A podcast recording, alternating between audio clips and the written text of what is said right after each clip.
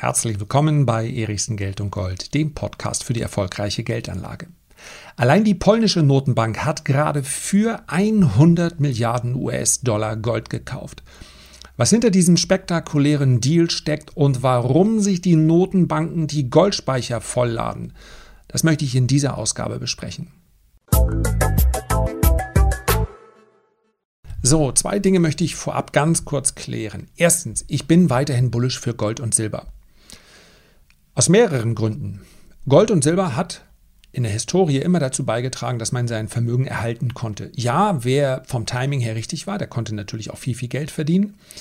Aber eigentlich ist physisches Gold Teil des Vermögens, weil es einen vermögenserhaltenden Charakter hat. Und zwar das Vermögen nach Inflation zu bewahren.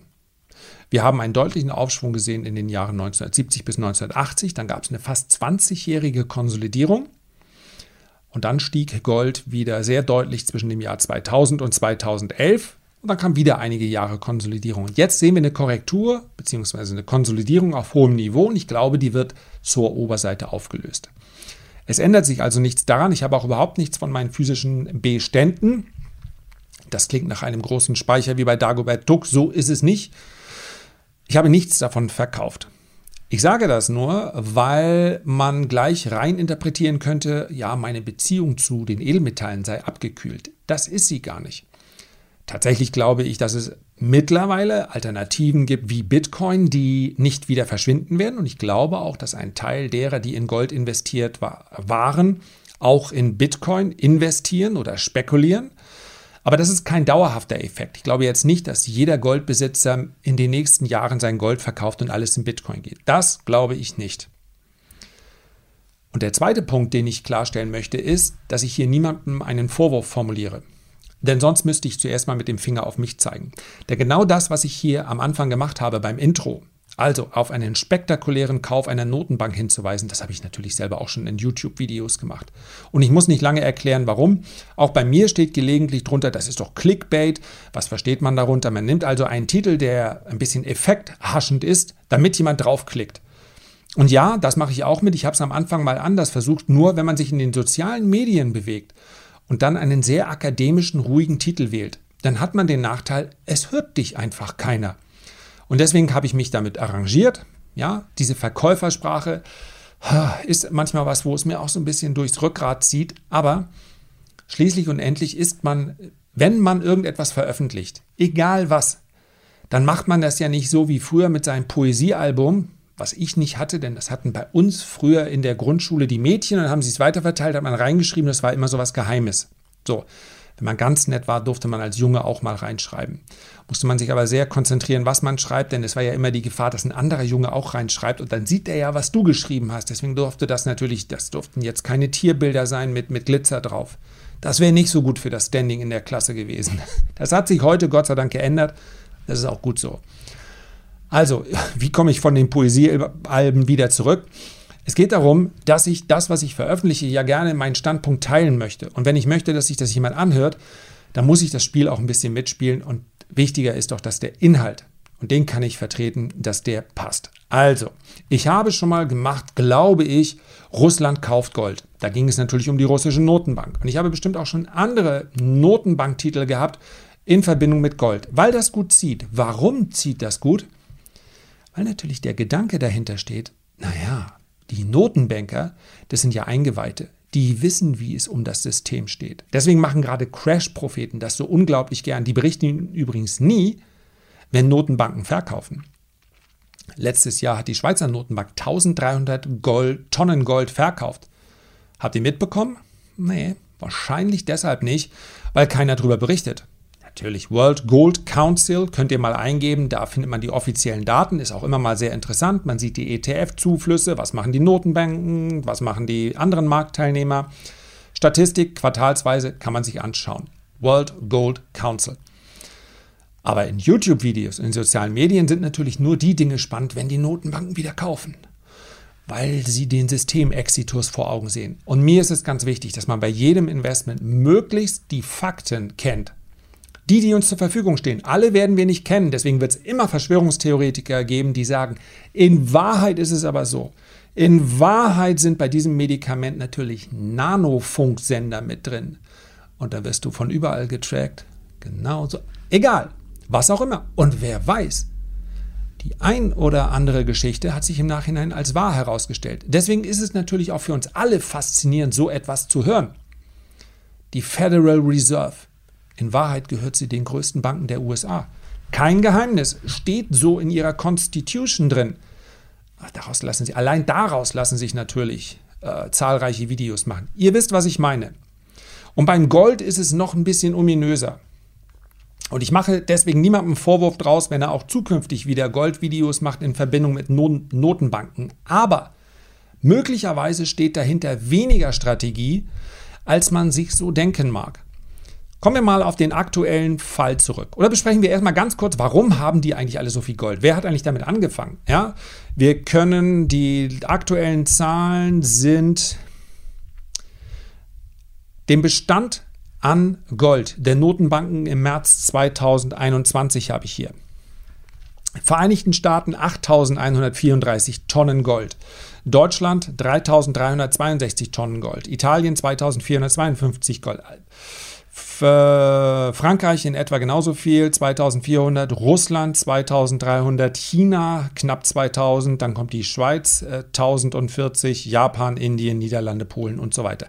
Polen hat also seinen Bestand fast verdoppelt gerade.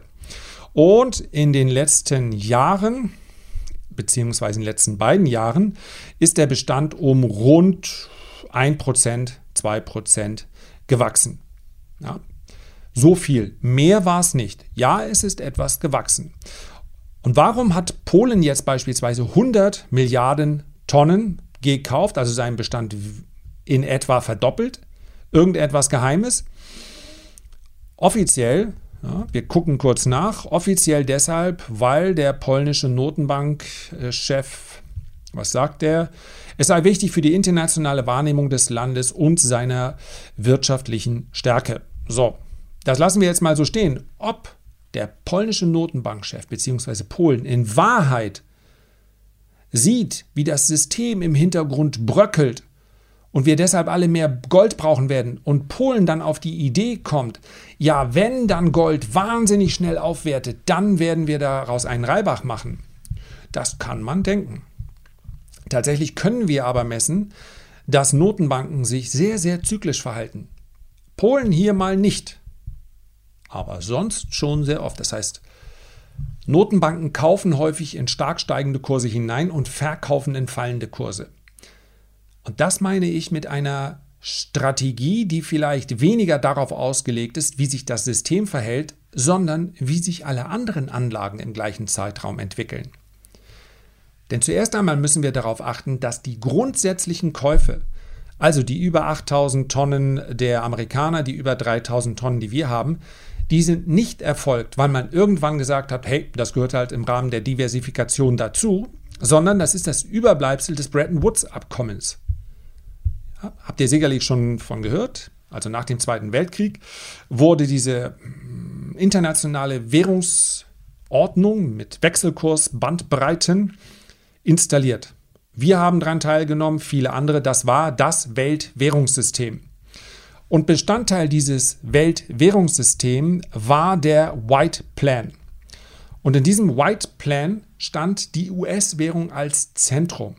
Alle anderen Währungen hatten also ein fixes Wechselkursverhältnis zum Dollar. Und warum hat man den Dollar als Zentrum genommen?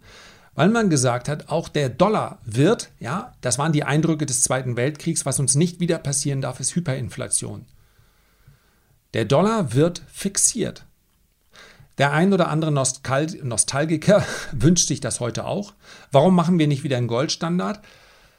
Man muss dazu sagen, dass dieser Goldstandard mitten in einer Krise wieder aufgegeben werden musste, weil natürlich, und wir wissen nie, wie der Plan B gelaufen wäre. Ja, das muss man dazu sagen. Also, der Goldstandard war dann hinderlich, als es darum ging, die Geldmenge sehr schnell zu erhöhen, als es darum ging, die Wirtschaft zu stimulieren. Und Kritiker sagen, ja, dann lass sie doch ruhig dann lass eine Wirtschaft doch ruhig mal leiden, irgendwann wird sie sich schon wieder erholen. Die Historie sagt etwas anderes. Die sagt, wenn eine Wirtschaft erstmal zu stark zerstört ist, dann kostet es unglaublich viel mehr Geld, sie wieder aufzubauen, als wenn man nicht von vornherein schon eingegriffen hätte. Das ist immer die Sache, wenn wir eine Variante haben, von der wir natürlich nicht wissen, wie sie gelaufen wäre. Goldstandard aus Sicht der meisten Ökonomen nichts, was eine Wirtschaft voranbringt. Man hat aber die Idee gehabt, wir machen es, damit können wir eine Hyperinflation ausschließen, was auch tatsächlich so war. Eine Unze Gold wurde auf 35 Dollar je, äh, also ein Dollar war 35, Entschuldigung, nochmal ganz in Ruhe, Herr Erichsen. Für einen Dollar bekam man keine Unze Feingold, sondern 35 Dollar musste man für eine Unze Feingold hinlegen. Punkt. Das war also das festgelegte Verhältnis. 35 Dollar je Unze Feingold. Und weil alle anderen bei diesem Bretton Woods-System auch mitgemacht haben, haben die natürlich dementsprechend auch Gold lagern müssen. Unseres ist im Übrigen gerade erst nach Hause gekommen. Ja, von diesen 3300 irgendwas äh, Tonnen sind 674 Tonnen gerade erst wieder nach Hause gekommen. Die Hälfte davon lag in etwa in New York, ich glaube ein klein wenig mehr, und die andere Hälfte lag noch in Frankreich. Ja, bei den Alliierten halt. Und jetzt haben wir das Geld wiederbekommen, das Gold wiederbekommen. Freudsche Fehlleistung. Geld ist Gold, Gold ist Geld. Das war übrigens eine ganz spektakuläre Aktion. Wie bringst du 674 Tonnen Gold nach Hause?